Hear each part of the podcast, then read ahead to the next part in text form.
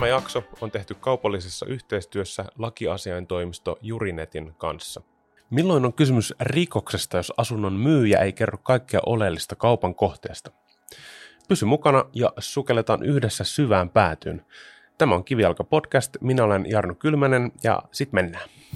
Tervetuloa taas Kivijalka podcastin pariin ja tänään tota, non, Tänään palataan vähän aikaisempaan aiheeseen. Meillä oli aikaisemmin keskustelu siitä, että millainen on onnistunut asuntokauppa. Ja tänään vähän laajennetaan sitä aihetta. No kyllä, kyllä pysytään aiheessa. Eli itse asiassa tänään on sellainen teema keskustelussa kuin petos, petos asuntokaupassa. Ja meillä on tälläkin kertaa Markus Talvio Jurinetistä vieraana. Ja kerron nyt Markus vähän vähän esittele itse asiassa tarkemmin niille kuulijoille, jotka eivät edellistä jaksoa kenties nähneet tai kuulleet. No, tervetuloa vaan Mukiportin seuraamaan tätä meidän podcastia teemalla asuntokauppa rikokset. Mä en tiedä, onko semmoisia, mutta käydään läpi ja selvitellään, onko niitä sitten ja millä ehdoin niitä ehkä on. Mä olen tosiaan Markus, Markus Jurinetista. Mä oon toiminut meidän toimistossa toimitusjohtajana jo kymmenen vuotta, eli voisi olla kohta ilmeisesti aika siirtyä uusiin tehtäviinkin, mutta urakehitys kuitenkin jatkuu edelleenkin, edelleenkin samanlaisena, viiva menee näin. Tota, asuntokauppa, riitoja mä hoidan työkseni hyvin paljon, siis kiinteistökauppaa, asuntokauppaa sekä sitten kaikenlaista rakentamiseen liittyvää niin kuin riitaa sopimusta. Eihän meidän työ pelkkää riitellä, kyllähän me sovitaan asioita paljon ja niin kuin tehdään sopimuksiakin, mutta nämä riidat tuntuu aina, että riidat kiinnostaa ja sen takia päädyttiinkin nyt sitten täällä siihen, että et, et mennään niin kuin, siirrytään näistä riidoista vähän rikoksen puolelle ja milloin voidaan, milloinka riita muuttuu rikokseksi tai milloin asuntokaupassa voisi olla kyse tämmöistä niin kuin tahallisesta erehdyttämisestä niin sanotusti. Aloitetaan ihan sillä, että mä muistan, että viimeksi kun me käytiin läpi sitä onnistunutta asuntokauppaa, niin yksi aihe, mitä käsiteltiin, oli salainen virhe. Ja mua, mua kiinnosti silloin se jo. Ja nyt mua kiinnostaa nyt tässä kohtaa se, että jos asuntokaupassa on salainen virhe, niin voisit lyhyesti vielä kerrata sen, että mikä se salainen virhe on. Ja sitten sen, että voiko salainen virhe olla myös täyttää petoksen merkit. Lähdetään vaikka siitä liikkeelle, niin katsotaan mihin päädytään. Joo, on ihan hyvä aloitus ei siinä mitään. Tota, helposti voi, voidaan ajatellakin, että jos joku asia on salaisuus, eikö niin? Niin silloin toinen tietää sen ja toinen ei tiedä, mutta se jättää sen kertomatta toiselle. Se on tämmöinen niin kuin, salaisuus, mutta salainen virhe ei tarkoita sitä, että siinä on se, se, että, tota, toinen on sen tiennyt, vaan päinvastoin salaisen virheen niin kuin, lähtökohdat lainsäädännössä on nimenomaan se, että kun on salainen virhe, niin se on silloin salainen eikä kumpikaan ole tiennyt sitä. Eli silloin, jos me hyväksytään asuntokaupassa se tilanne, että nyt meillä on joku virhe tai vaurio, joku ongelma meidän ostamassa kohteessa ja juristi sanoo, että tässä on kyse salaisesta virheestä, niin silloin siinä ei voi tulla lähtökohtaisesti arvioitavaksi edes niin kuin vaikka niin petoksen tunnusmerkistä.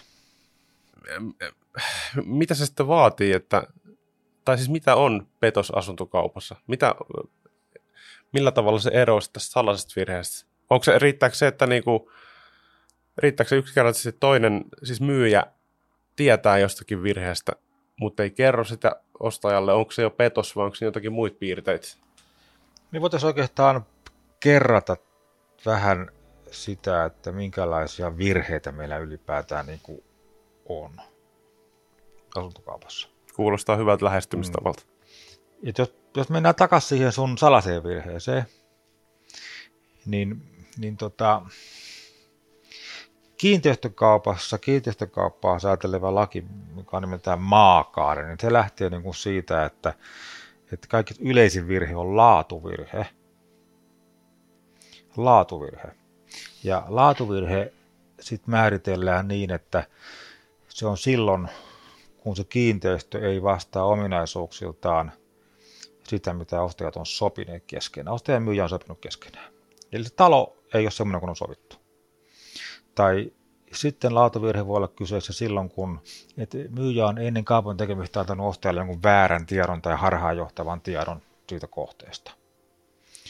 Kolmas vaihtoehto on se, että myyjä on ennen kaupan tekemistä jättänyt ilmoittamatta ostajalle jostain sellaisesta kiinteistön käyttöön tai arvoon tai johonkin muuhun seikkaan vaikuttavasta ominaisuudesta. Ja, ja tota, lisäksi edellytetään, että myyjä tiesi tai myyjän olisi pitänyt tietää siitä. Eli myyjä on jättänyt kertomatta jotain. Tai sitten neljäs vaihtoehto on se, että myyjä on ennen kaupan tekemistä jättänyt oikaisematta jonkun niin kuin ostajan väärän käsityksen. Myyjän olisi pitänyt sitten ymmärtää se, että tämä asia niin kuin on myöskin ostajalle vaikutuksellinen. Ja viidennes kyseessä on laatuvirhe, jos siinä on salainen virhe. Eli se poikkeaa niin kuin olennaisesti tai merkittävästi, että taitaa sen sanamuotoilla merkittävästi siitä, mitä myydyn kaltainen kiinteistö niin kuin normaalisti olisi.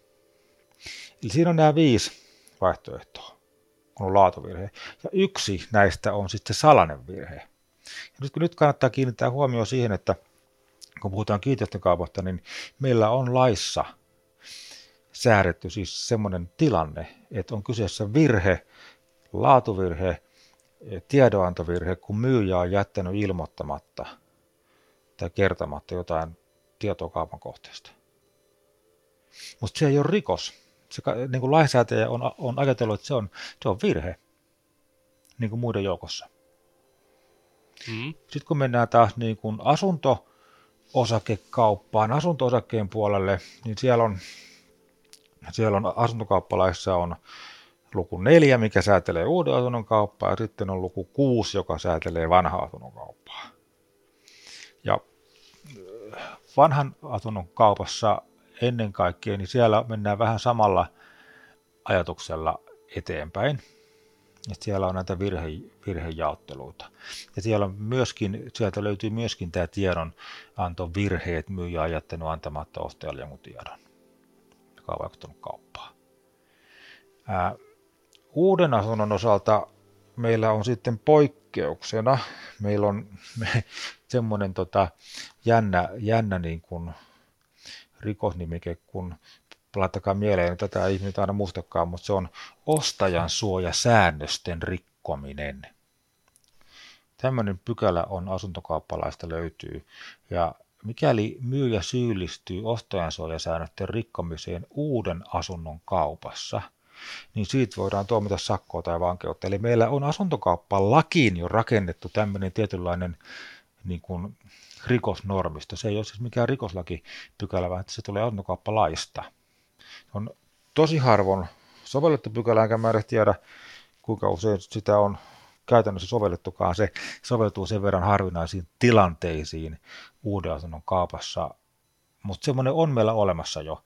Ja nyt niin kun nyt tänään mun mielestä niin me ei keskitytä tähän uuden asunnon kauppaan, eikä mm. siihen liittyvään rikossääntelyyn, vaan mennään sitten niihin vanhan asuntojen kauppoihin, koska ne on paljon yleisimpiä ja siellä sitä asiaa niin paljon enemmän joudutaan oikeastikin miettimään, että mitähän se myyjä oikeasti on tiennyt, tai mitähän se myyjä oikeasti on jättänyt kertomatta sille ostajalle. Kyllä. Mitä? Joo, kuulostaa järkevältä ja sen verran palaan vielä tuohon aikaisempaan, että korjaa, jos mä käytän väärin termejä, se on täysin mahdollista, mutta, äh, eli laatuvirhe itsessään ei tarkoita vielä sitä, että on tapahtunut petos. Onko tämä pähkinä kuoritettuna paikkansa pitävä? On. Siis nyt kun me puhutaan no. sitä asuntokaupparikoksesta tai semmoisia, asuntokaupparikos on, on ihan mun oma keksimä termi, tai voi olla, että joku muukin on käyttänyt, mutta siis se ei ole mistään laista.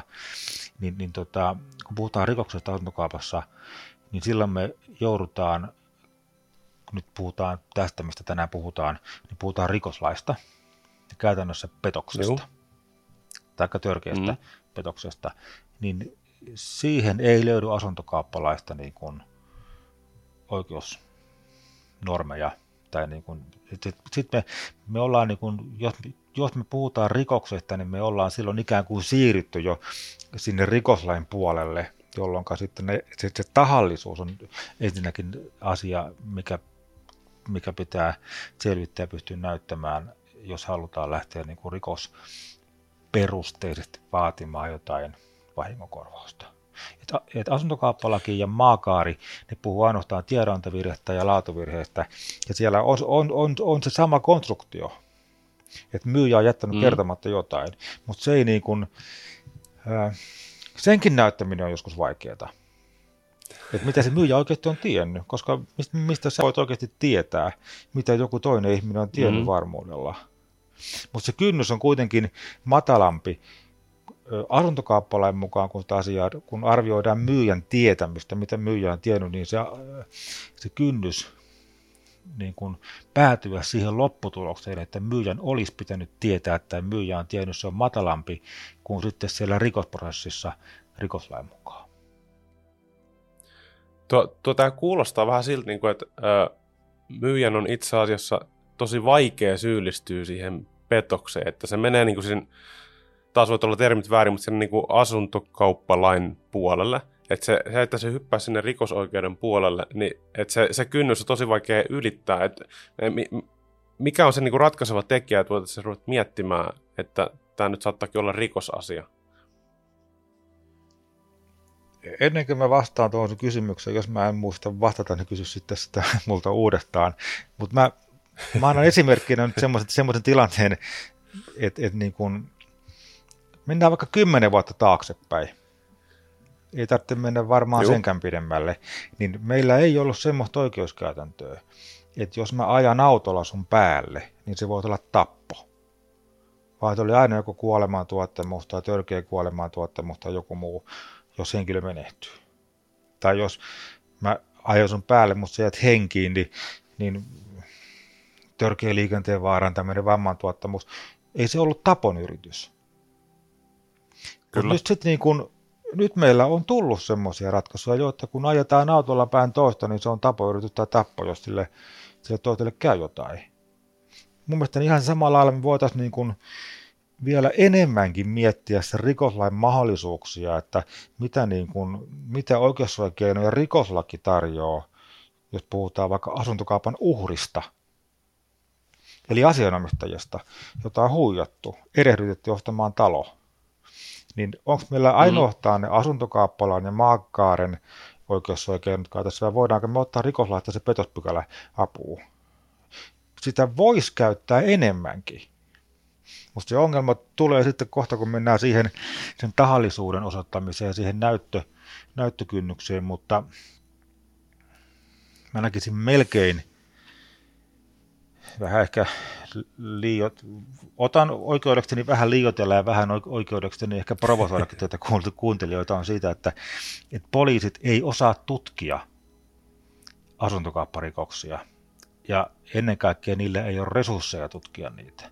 Että kyllähän ihmiset tekee rikosilmoituksia poliisille liittyen asuntokauppaan aika paljonkin. Mutta järjestää niistä tulee syyt, niin kun tutkimatta jättämispäätös, esitutkinnan rajoittamispäätös tai joku muu tämmöinen, että poliisi ei edes tutki niitä. Hyvin harvoin ne etelee syyttäjälle. Ja vielä harvemmin ne e- etenee käräjäoikeuteen saakka. Ja vielä harvemmin niistä tulee tuomioita.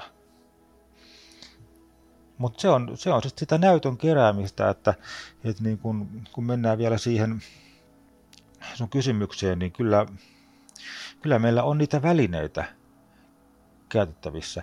Jos me pystytään osoittamaan se, että se myyjä on tiennyt jonkun asian siitä kaupan kohteesta ja jättänyt se kertomatta tahallaan, ja jättänyt mm. se kertomatta sen takia, että se myyjä on mieltänyt sen, että no hän saa paremman hinnan tästä, kun ei hän kerro sitä. Niin siinä on silloin tahallisuus ja erehdyttämistarkoitus. Oikeudettoman niin kuin, taloudellisen hyödyn tavoittelu, mikä liittyy tähän petokseen jos sen pystyy todistamaan. Voitaisiko esimerkiksi käytännön esimerkkinä ottaa semmoisen täysin kuvitteellisen tilanteen, että asunnon myyjä on vaikka, vaikka puoli vuotta aikaisemmin laittanut johonkin huoneeseen uudet tapetit ja sieltä puoli vuotta kaupan jälkeen paljastuu vaikka kosteusvahinko. Ja jos se pystytään osoittamaan, että tämä myyjä on silloin kun se on laittanut uudet tapetit, niin silloin on jo tiennyt, että siellä on se kosteusvahinko, mutta ei ole tehnyt mitään sillä, vaan laittanut vain uudet tapetit päälle sillä ajatuksella, että niin kun laitetaan talokuntoon myyntiä varten, niin täyttäisikö tämmöinen jo petoksen määritelmän? Joo, ja meillä on hovioikeuskäytäntöäkin siitä, että kyllä meillä löytyy oikeuskäytäntöä jonkun verran siitä, mutta jos niin kun ostetaan vaikka purkukuntoinen talo, siis oikeasti purkukuntoinen, siellä on mikrobivaarioita ja siellä on yhtä sun tätä, niin tota, ostetaan se vaikka firman piikkiin, niin sitten se ei ole niin kuin henkilökohtaista vastuuta, kun firma meni, me voidaan ajaa firma konkurssiin, kun on nostettu rahat pois, kun saadaan iso voitto, kato kaupassa. Ostetaan purkuntuinen mm, talo. Kyllä. Maalataan se päältäpäin hyvän näköiseksi, maalataan se sisältä hyvän näköiseksi, tehdään siihen jopa ehkä pikkusen putkiremonttiakin, vaihdetaan uudet hanat siihen ja sitten myydään se niin peruskorjattuna ostajalle. Ostetaan 50 000, Joo. myydään 250 000, käytetään korjaamisia rahaa 50 tonnia, 60 tonnia, 70 tonnia, tehdään isoja korjauksia. Mutta jätetään teille johtajalle kertomaan, että ihan kaikki ei ole korjattu. Suurin osa kaikista rakenteissa olevista mikrobivaurioista, joista me on tiedetty, kun me ostettiin se kiinteistö, niin niitä ei ole korjattu. On kyllä tukittu ilmavuotoja ja tehty kaikkia semmoista muuta. Niin, niin ihan selvä törkeä petos. Jos, jos voidaan vaan osoittaa se. Hmm. Kyllä, eli tavallaan sitten siinä kohtaa voiko se mennä niin, että jos se remonttia tekevä firma on kumminkin ajettu tai jotain konkurssi, niin kumminkin sen firman tavallaan vastuuhenkilöt voidaan saada vastuuseen siitä sitä petoslakia kyllä, vo, kyllä, kyllä voidaan. Ja sitten sit tota, tässä kohtaa muistaa sekin, että kun, kun myydään tota, asunto-osake, niin siinähän mm. myyjän virhevahtu on se kaksi vuotta, mitä käytiin läpi viimeksi. Sitten kun myydään vanha kiinteistö, Joo. niin siinä se on viisi vuotta, se myyjän vastuuaika. Uh, Kyllä. Perusmuotoinen petos vanhenee viidessä vuodessa, riippumatta siitä, on koskeeko se asuntokauppaa vai kiinteistökauppaa. Ja jos se on törkeä petos kyseessä, eli jos myyjä on jättänyt semmoisia, että jos myyjä on tavoitellut, sanotaan nyt suuruusluokkaa noin 10 000 euroa, 10 tonnin taloudellista hyötyä, niin se on äkkiä törkeä petos. Se vanhenee kymmenessä mm. vuodessa. Eli silloin ostaja saa niin kuin lisää peliaikaa sitä kautta esittää vaatimuksia tälle vastapuolelle, eli myyjälle. Mutta sitten täytyy totta kai muistaa se, että jos mä oon ostanut sulta, no ei varmaan sulta, mutta joltakulta kaverilta, joka ei ole ihan niin tarkka kaikesta puhumastaan, niin, niin jonkun talon yhdeksän vuotta sitten, ja selviää, että naapuri kertoo, mm. että, että tota, niin, nähdään, nähdään monta kertaa nämä asiat niin ratkee, ratkee rikospuolella niin, niin, niin, että naapuri tai joku muu kertoo, että kyllä se on tiennyt, että, että siellä on ollut joku virhe. Okei. Myyjä on jättänyt kertomatta jonkun tärkeän asian. Jonkun iso asia, millä on ollut iso merkitys. Ja pidetään niin kuin päivänselvänä sitä, että myyjä on jättänyt kertomatta sen takia, että hän on, halunnut, hän on kertomatta jättämisellä saanut sitä kohtaista paremman hinnan itselleen, eli hakenut sitä oikeudetonta taloudellista hyötyä itselleen. Niin on se aika vaikea lähteä vuosikausien jälkeen sitten niin kuin keräämään sitä konkreettista näyttöä, ellei meillä ole sitten jotain henkilötodittajaa, joka muistaa, että kyllä kymmenen vuotta sitten puhuttiin näin tai kahdeksan vuotta sitten puhuttiin näin. Eli aina mitä nopeampaa päästään reagoimaan siihen asiaan, niin sen parempi, koska aika, aikahan tappaa niin kuin niitä rikoksia, niin kuin poliisikin sanoo, että, että, että niin kuin mitä pidemmälle se tutkinta venyy, niin sen hankala, hankalammaksi sen rikoksen selvittäminen yleensä menee. Mikä siinä kelpaa näytöksi? Että jos, jos se ei ole sitä naapuria kertomassa luotettavasti, niin mitä muita tämmöisiä niin kuin luotettavia keinoja todistaa tämmöinen tahallisuus on? Otetaan vaikka esimerkki se, että on laittanut ne tapetit siihen huoneen päälle ja jättänyt sinne muhimman kuin kosteusvaario, mistä on ihan oikeasti tiennyt. Mutta jos sitten vaikka vuoden tai kahden päästä niin havaitaan, niin miten sä todistat tuommoisessa tapauksessa sen, että se myyjä on ollut tahallinen siinä teossa? Siihen ehkä poliisikaan ei, ei, niin kuin, ei riittävästi kiinnitä siihen huomioon juurikaan, että, että kun, kun se petoksen niin kun, se lähtee siitä, että, tai se petos lähtee siitä, että jos hankkiakseen itselleen tai toiselle onko se nyt oikeudetonta taloudellista hyötyä, taikka sitten erehdyttämällä, erehdyttä hyväksikäyttämällä, niin kun saa toisen tekemään jonkun oikeustoimen ostamaan sen talon. Niin se, totta kai niin se on, petos on rikos, joka on rangahtamissa vain tahallisena. Se ei edellytä, siihen ei riitä huolimattomuus tai edes törkeä mm. huolimattomuus, vaan pitää tahallaan erehdyttää sitä toista. Ja pitää olla erehdyttämistarkoitus ja sitten se taloudellisen hyödyn tavoittelu siinä samaan aikaan nämä kaikki, kaikki niin kuin elementit pitää löytyä. Mutta se, että jos väitetään niin, että sä oot tiennyt, että sun talossa on vaikka nyt seinärakenteiden alaudat mikrobivaurioitunut, koska, tota, koska tota, tapetikkin on homehtunut niin kuin plattia, plattiapinnasta. Jos tämä on lähtökohta. Ja sitten sä menet niin kuin myyjänä tapetoimaan pinnat uudestaan, jotta ne homeet ei näy. Niin on se aika vaikea kyllä sen myyjänkään sanoa, että ei tässä ole tahallisuutta. Jos kääntää se asia myöskin toisinpäin, että vaikka, meillä, vaikka syyttäjällä on näyttötaakka siitä, että et, et, et vastaajana kohtaan niin kun on toiminut tahallisesti, niin jos sulla on johdonmukainen tapahtumankulku, ja voit näyttää, että toi on tiennyt, että seinä on ihan mikrobivaurioitunut, meillä on näyttö siitä, että se on tapetoitu, meillä on näyttö siitä, että se kohde on myyty, niin kyllähän se jo osoittaa tahallisuutta. Et sinänsä se, se, että pitää niin kuin todistaa se, että toinen on tahallaan tehnyt jotain, sehän tapahtuu tiettyjen oikeustosiseikkojen kautta eli kertomuksen kautta, mm, että näin kyllä. on toimittu. Ja siitä johtopäätöksenä on, että, että, että, että, että niin kuin kaveri on toiminut tahallaan. Tuomioistuin sitten joutuu tekemään niin kuin sen harkinnan aina rikosasioissa ylipäätään, että syytehän on hylättävä silloin lain mukaan, jos, niin kuin, jos jää varteen otettava epäily sen tekijän syyllisyydestä. Eli että meillä on joku vaihtoehtoinen tapahtumakulku, mikä on mahdollinen.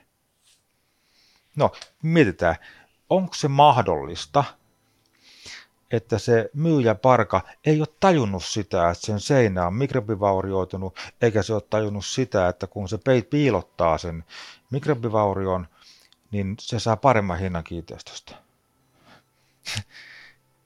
Mun mielestä niin aika harvoin se ei ole, niin kun se, tämä ei ole se vaihtoehtoinen tapahtumankulku. Eli silloin siinä ei niin kuin jää sitä lainsäätäjän edellyttämää niin kuin varteen otettavaa epäilyä sen tekijän syyllisyydestä. Ja sitten siinä paukataan se tahallisuus. Sitten se syyty on näytetty. Kyllä. Missä tapauksessa tavallaan, jos ostaja huomaa, että nyt, nyt ei mennyt kaupat ihan niin kuin piti ja löytyy ongelmia, niin ää, mikä sun mielestä on se tapa, mille tämmöistä asiaa kannattaisi lähteä ajamaan eteenpäin? Et siis, jos sä, jos sä niin oot sitä mieltä, että siinä on tapahtunut petos, niin otatko sä, niin kuin, teekö sä rikosilmoituksen silloin vai mitä silloin tapahtuu? Öö, mulla on itsellä ollut semmoisia tapauksia historian aikana, siitä, että jos nyt joku epäilee sitä, että et, et, et, et, et on tullut niin kuin erehdytetyksi, on joutunut petoksen uhriksi asuntokaupassa, joutunut asuntokaupparikoksen uhriksi, niin silloin kyllä pitää ottaa yhteyttä johonkin kiinteistöjuristiin, johonkin lakimieheen, joka on hoitanut tämän tyyppisiä asioita ja pystyy arvioimaan sitä oikeasti ja niin kuin, käy sen asian läpi niin kuin sun kanssa ja miettii, että et, et, et mistä tässä asiassa voisi olla kysymys ja minkälaista näyttöä tässä tarvitaan ja minkälaista näyttöä mahdollisesti niin kuin voidaan ylipäätään löytää sen petosepäilyn tueksi. Ja jos sitten näyttää sille, että, että, tota, että, että on, on todennäköistä, edes. Että niin voitaisiin löytää sellaisia elementtejä ja todistelua, että se, se asia voisi niin kuin edetä poliisilta syyttäjälle saakka. Niin sitten sit niin kuin, niin. Siinä melkein pitää sitten ottaa tosiaan joku juristi myös tekemään se rikosilmoitus. Koska mä oon melko varma, että jos sä teet rikosilmoituksen ja se on huijattu niin se saa aika lailla niin poliisille välittömästi semmoisen, että ei tutkita on sama asia kuin kun meillä on, mä kuulun semmoiseen ihmiskauppajuristien ryhmään Suomessa, mikä on rikosuripäätöksen kautta, kautta koottu ryhmä, ryhmä juristeja. niin tota, me on kaksi vai kolme kertaa me on kokoonnuttu ja käyty läpi tavallaan sitä, että miten ihmiskauppajuttuja hoidetaan. Ja viime, viime keväänä he, niin kuin Hesarissa oli niin kuin iso juttu ihmiskaupasta, ja kun niitä ei tutkita, niin kun ei poliisilla ole osaamista. Poliisi ei tunnista sitä ihmiskauppaa. Poliisi ei tunnista työperäistä kiskontaa, eikä niin kuin tähän liittyviä niin kuin, rikoksia. Ja mä tein 2017 vuonna yhdestä, yhä, mun, mun tota päämiestä rikotilmoituksesta epäiltynä ihmiskauppa. Niin ennen sitä Hesarin juttua se juttu ei ollut edennyt yhtään mihinkään. Sitten kun se Hesarin juttu tuli, niin se juttu lähti etenemään, ja sitten vielä valtakunnan syyttäjäkin otti asiaa, ei, ei valtakunnan syyttäjä, vaan oikeuskansleri niin, niin kuin lähti asiaa tutkimaan, että, että eikö poliisi oikeasti osaa hoitaa tämmöisen juttuja, niin ei osaa. Ja vähän sama ongelma on asuntokaupassakin, ja tähän liittyvissä niin, niin, niin, niin rikoksissa, että hirveän herkästi poliisi vaan katsoo, että joo, tämä liittyy asuntokauppaan, tämä on siviilipuolen riita-asia. Jotta se asia koskaan poliisissa etenee esitutkinnassa, niin mun pointti oli se, että siinä pitää käyttää sen rikosilmoituksen tekemisessä jotain semmoista juristia, joka osaa siihen rikosilmoitukseen kirjoittaa ne tosiasiat, joiden perusteella poliisikin mm. ymmärtää. Mä, mä missään nimessä väheksy poliisia, mutta se, että se rikosilmoitus pitää tehdä niin hyvin, että poliisi ymmärtää sen, että mitä tässä pitää alkaa tutkimaan. Ja myöskin se todistelu pitää siinä kohtaa jo jollain tasolla kertoa, että mihin tämä niin kuin, mihinkä epäilyihin ja näyttöön tämä ilmoitus perustuu. Koska poliisilla ihan oikeasti ei ole aikaa lähteä tutkimaan kellarimurtoja ja pyörävarkauksia ja kaikkia asuntokauppariitoja, että onko niissä rikosta vai ei. Resurssit on rajoitettu, ei mm. siitä ei pääse mihinkään. Juuri näin katseet tuonne eduskuntaan, että valitaan semmoisia päättäjiä ja kansanedustajia, jotka ovat valmiita lisäämään poliisiresursseja. Ei nyt välttämättä niinkään vapauttaa Kyllä. kannabista, vaan enemmänkin lisää poliisiresursseja. Me ollaan nyt käsitelty tätä asuntokauppapetosasiaa enemmänkin tällä teoreettisesta näkökulmasta, mutta jotta saadaan vähän niin kuin lihaa luiden päälle, niin olisiko sulla muutamia keissejä esittää tässä, että minkä tyyppisiä ne petosasiat voisi ihan oikeasti olla, koska petoksen tunnusmerkit täyttyy. Joo, mä en ole siis, mulla ei ole tota, miten mä oon tässä nyt toistakymmentä vuotta näitä kohta hoitanut, niin mul, mä en ole koskaan niin kuin rikosprosessiin saakka vienyt mitään mun päämiehen asunto tai kiinteistökauppaa. Mutta mut on vuos, vuosien aikana siis on ollut useita semmoisia tapauksia, sitä on mietitty.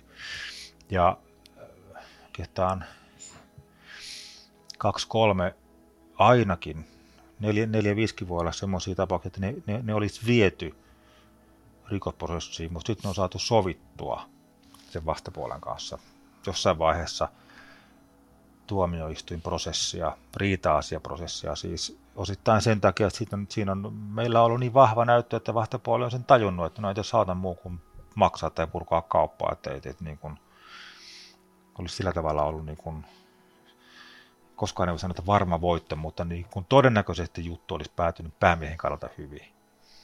Yksi on ollut semmoinen, siihen liittyy niin kuin,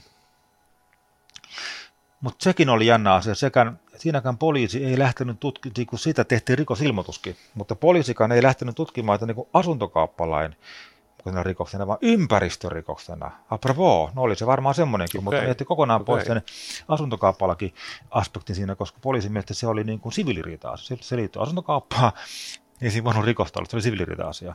Tämä sama ongelma nimenomaan taas niin tuosta, että poliisi ei niin nähnyt näitä kytkentää siihen asuntokauppaan. Mutta se pointti oli se, että siinä oli siinä oli niin kuin rakennettu uusi talo ja rakentaja oli sitten myynyt sitä ja tämä samainen rakentaja oli sitten niin kuin rakennusjätettä aika paljonkin haudannut siihen kiinteistöön niin kuin ihan viereen. Joo. No, en mä Kuulostaa tiedä, hyvät mikä... lähtökohdalta. Niin, joo, mutta kato, ei kaikki aja, edes välttämättä ajattele sitä, että kai sitä nyt vähän kattotiiliä voi tuohon maahan haudata ja jotain puuta, se puuhan lahoo siellä. Mutta muistakaa nyt kaikki, jotka tätäkin niin podcastia katsotte, että rakennusjätettä ei saa lain mukaan haudata maahan. Ja tässä mun tapauksessa oli niin se, se ongelma, että kun sitä oli kohtalaisen paljon haudattu siihen maahan, niin tota, se ei ollut ihan helppoa sen poistaminen. Ja vielä kun sitä oli sitä rakennuksen allakin. Ja kun kunnan ympäristötarkastaja sanoo, että se pitää poistaa, niin Joo. se on vähän niin kuin poistettava. Ja sitä aiheutuu niin kuin pahimmillaan, tämä vanha juttu, mä en muista mitä, se, mitä ne oli ne sitten summat, mutta siis siinä, oli niin kuin, siinä olisi oikeasti pitänyt käytännössä koko se maa-aines varmaan vaihtaa sitten talon pihalta. Kaivaa se ongelmajäte pois sieltä ja viedä se sitten kaatopaikalle. Mutta se, tosiaan se asia ei niin kuin siltä osin edennyt niin kuin tuomioistuimeen, ja mä en edes tiedä, että miten se ympäristörikosasia sitten eteni. Siitä oli joskus lehdessä, siitä oli juttu lehdessäkin silloin aikanaan, että tota, syyttäjä oli nostanut syyttäjän kyllä ympäristörikoksesta.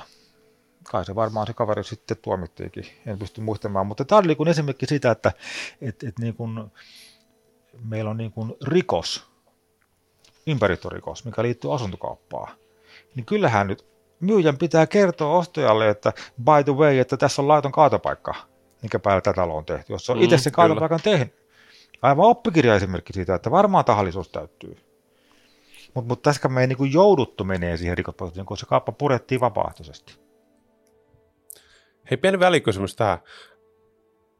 Jos tämmöinen niinku, äh, asuntokauppa-asia menee rikosprosessiin, niin äh, voiko sitä enää samalla tavalla sopia kuin siviilipuolella, vai elääkö se vähän niin kuin omaa elämäänsä, ja kun se on rikospuolella niin kuin rattaissa, vai miten sitä siinä kohtaa menee?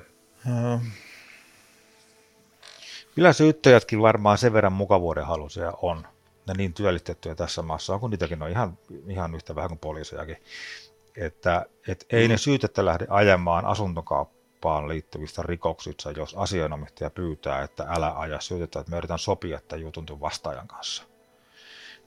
Mutta syyttäjä, toki voisin syyttäjän ajaa loppuun, tai syyttäjän nostaa vaikka asianomistaja niin kuin, ei sitä halua tehdä, mutta sitten täytyy muistaa, että mitkä on asianomistajan rikoksia. että meillä on sellaisia rikoksia, että, että niin kuin syyttäjä ei saa nostaa syytettä, ellei asianomistaja esitä niin kuin rangaistusvaatimusta ja syyttämät syyttäjälle törkeämpä on semmoinen, että syyttäjä voi syyttäjä nostaa vaikka, vaikka ostaja ei sitä haluakaan.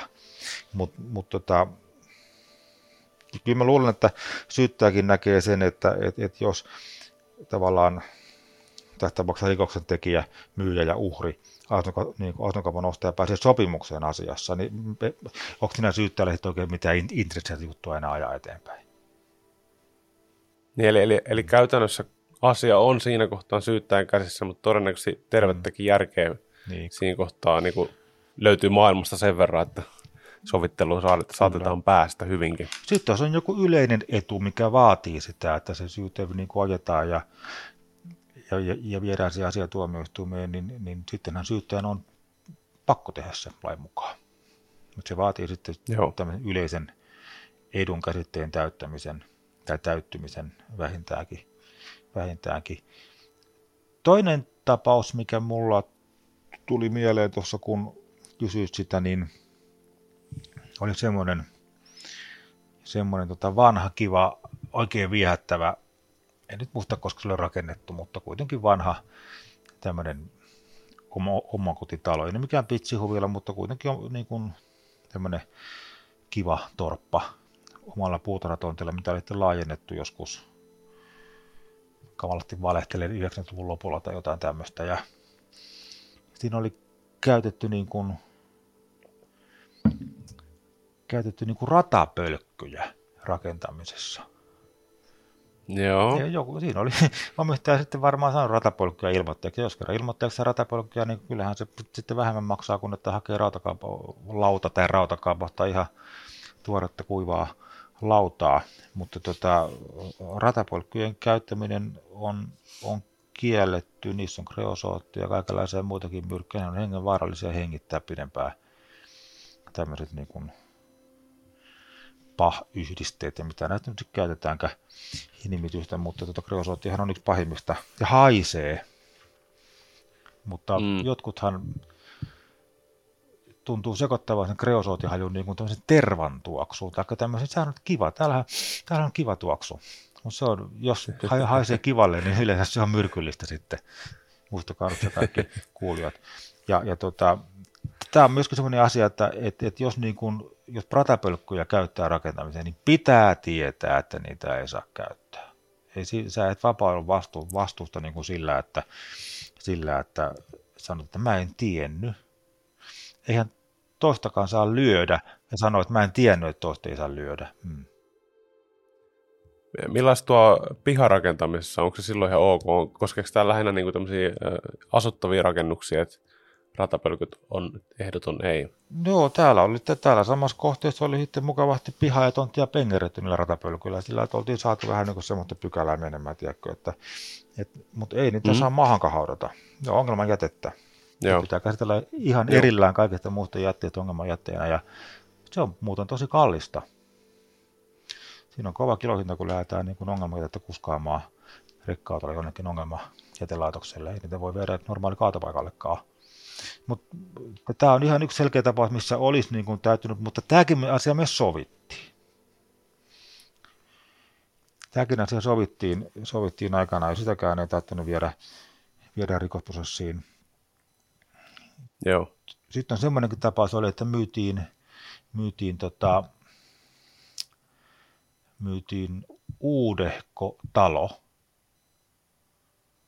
ja oliko se niin, että siinä oli kaikenlaista hässäkkää, että oli vielä semmoinen tapa, että siinä oli, siinä oli joku, joku Matti Meikäläinen päättänyt alkaa rakennuttajaksi, eikä ollut oikein niin sit selvillä rakentamista koskevista normeista ja lainsäädännöstä, eikä, eikä oikein tainnut ymmärtää sitten niin kuin oikein yritystenkään käytäntöä tai yrityksiä koskevaa, koskevaa sääntelyä. Siinä oli, siinä oli tota,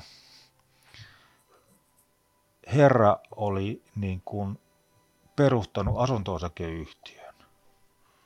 Ja sitten, sitten tota, sille oli rakennettu sille asunto-osakeyhtiön ostamalle tontille taloja. Ja Joo. siinä oli useampikin talo. Ne oli ne rakentajat itse maksanut ne talot. Ja yhtiöjärjestyksessä kuitenkin luki, että yhtiö hallitsee niitä taloja. Siinä on niin se tilanne, että siinä oli, kuulostaa täysin absurdille, mutta niin, niinkin voi käydä, hmm? että tota, siinä myytiin asunto-osakeyhtiön osakkeita ja osakkeiden piti yhtiöjärjestyksen mukaan oikeuttaa hallitsemaan tämmöisiä erillistaloja. Mutta ei se yhtiö omistanut niitä taloja. Eli siis omistiko se yhtiö? Se yhtiö, millä, millä se, se, yhtiö, se yhtiö siis? omisti tontin, se yhtiö omisti sen Joo. tontin kyllä, siellä oli laihuuto siihen tonttiin ja äh, kaikki luuli, että se yhtiö omisti ne rakennuksia, mutta ei, ei se omistanut rakennuksia. Ne oli, tämä rakennuttu oli niin omilla rahoillaan niitä mm. rakennuksia rakentanut. Ja sitten siinä oli vielä joku, joku ostanutkin osuuden tontista tai osakkeita ja sitten rakennuttanut Joo. itse sille yhtiön tontille talon, mitä sitäkään ei ollut siirretty missään kohtaa asunto osakeyhtiön omistukseen. Ja se oli vielä, siinä oli kiinteistövälittäjä kauppa. Niin, niin, eli osakeyhtiö omisti ainoastaan se tontin, mm. niitä rakennuksia, kiinteistöjä ei oltu siirretty missään vaiheessa osakeyhtiön omistettaviksi. Mm. Eli siinä, niin. siinä myytiin osakkeita, jotka oikeuttivat vain hallitsemaan osaa tonttia, eikä suinkaan sillä tontilla ollut taloa. Joo. Ja Kyllä. Jos puhut uusi rakennus, kauppahinta 4 500 000 euroa vaikka, Mm. Mitä se ostaja sai tällä rahalla? Se sai palan tonttia käytännössä. Niin kyllä mä aika, kyllä mä niin kuin, voidaan helposti sanoa, että nyt, nyt, nyt niin kuin Matti ja Maija on lähtenyt tekemään rakentamisbisnestä ja rakennuttamaan taloja. Että ei ne ole parat tiennyt, ettei näin voi tehdä. Mutta jos me ruvetaan katsoa ihan niin kuin lainsäädäntöä, katsomaan, että mitä, mitä osakeyhtiölaki sanoo, mitä asunto-osakeyhtiölaki sanoo, mitä erilaisia verosäädöksiä meillä on, et niin kuin, ja sitten myydään mm. jotain semmoista, mitä ei ole olemassakaan, tai on olemassa, mutta se ei kuulu sille niin kuin yhtiölle. Niin oliko se asukkaat sitten ostanut sen asunto-osakeyhtiön osakkeita ja kuvitelleet siinä samalla, että he saa hallintaansa myös sen kiinteistön, mikä on siinä tontilla, mutta näin ei todellisuudessa sitten käynytkään. Eli käytännössä he omisti tosiaan vaan palan sitä tonttia sen asunto Kyllä, kyllä siis, osakeyhtiön kautta. kyllä siis ostajalle annettiin ymmärtää, että, että asunto-osakeyhtiö omistaa tontin ja tontilla olevat rakennukset, niin kuin yleensä on. Niin, aivan. Hmm. Aivan. Mielenkiintoinen kuvio kyllä. Et kyllä näitä kaikenlaisia tulee, ja mä sanoin, että kyllä tossakin niin, niin kiinteistövälittäjänkin olisi kannattanut varmaan joku asuntokauppaan liittyvä kurssi käydä ennen kuin lähtee asuntoja myymään. Kun siinä oli vielä se tilanne, että mm. siinä niin kun, oli ihan oikea, jos katsoo taloyhtiön tasetta. Ei siellä taseessa näkynyt kuin tontti. Ja kyllä siinä kohtaa nyt niin kiinteistövälittäjä, joka asuntoja myy, niin pitää hiffata, että onko tässä jotain mätää, kun yhtiöllä ei oikein niin kuin, yhtiön niin niin kuin taseeseen ja rakennukset ollenkaan. Että tässä olisi voinut vielä arvioida sitäkin, että onko kiinteistövälittäjäkin korvausvastuussa. Mille tuommoinen menee esimerkiksi niin kuin verotuksellista näkökulmasta? Ensinnäkin se, joka, on, äh, joka omistaa nämä niin kuin oikeasti lain mukaan omistaisi nämä rakennukset, eli se rakennuttaja ilmeisesti niin kuin henkilönä, eikä se osakeyhtiö, niin miten, kai sillä jotakin veroseuraamuksia esimerkiksi hänellekin? Niin, eihän siinä... jos, ei, jos mennään niin ohitte tästä petosasiasta mm. periaatteessa. Eihän siinä ole mitään muuta vaihtoehtoa se asia korjata kuin sillä, että se asunto-osakeyhtiö ostaa ne rakennukset itselleen. Mutta sillä, sillä pitää olla rahaa mm. sillä taloyhtiöllä, että se voi ostaa ne rakennukset. Miten siihen saadaan rahaa? Ja siinä ei voi tehdä semmoista euron kauppaa. Niin, no jos, siinä on just se, että sit jos tehdään euron kauppaa, niin sitten verottajakin voi katsoa, että mikä, mikä tämä tämmöinen niin varallisuuden siirto on eurolla. Siitä voi tulla seuraamuksia. Mutta tämäkin asia sovittiin, se kauppa purettiin.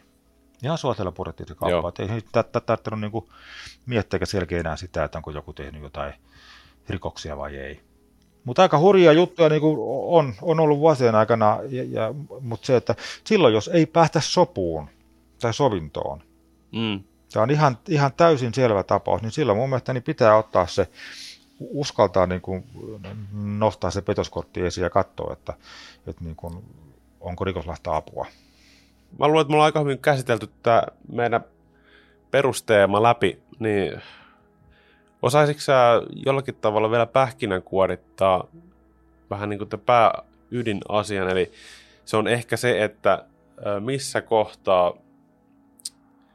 se asuntokaupan laatuvirhe muut, voi saattaa muuttua petokseksi, petoksen tunnusmerkit täyttäväksi virheeksi. Niin osaako se jollakin tavalla tätä asiaa vielä pähkinä kuorittaa tähän loppuun?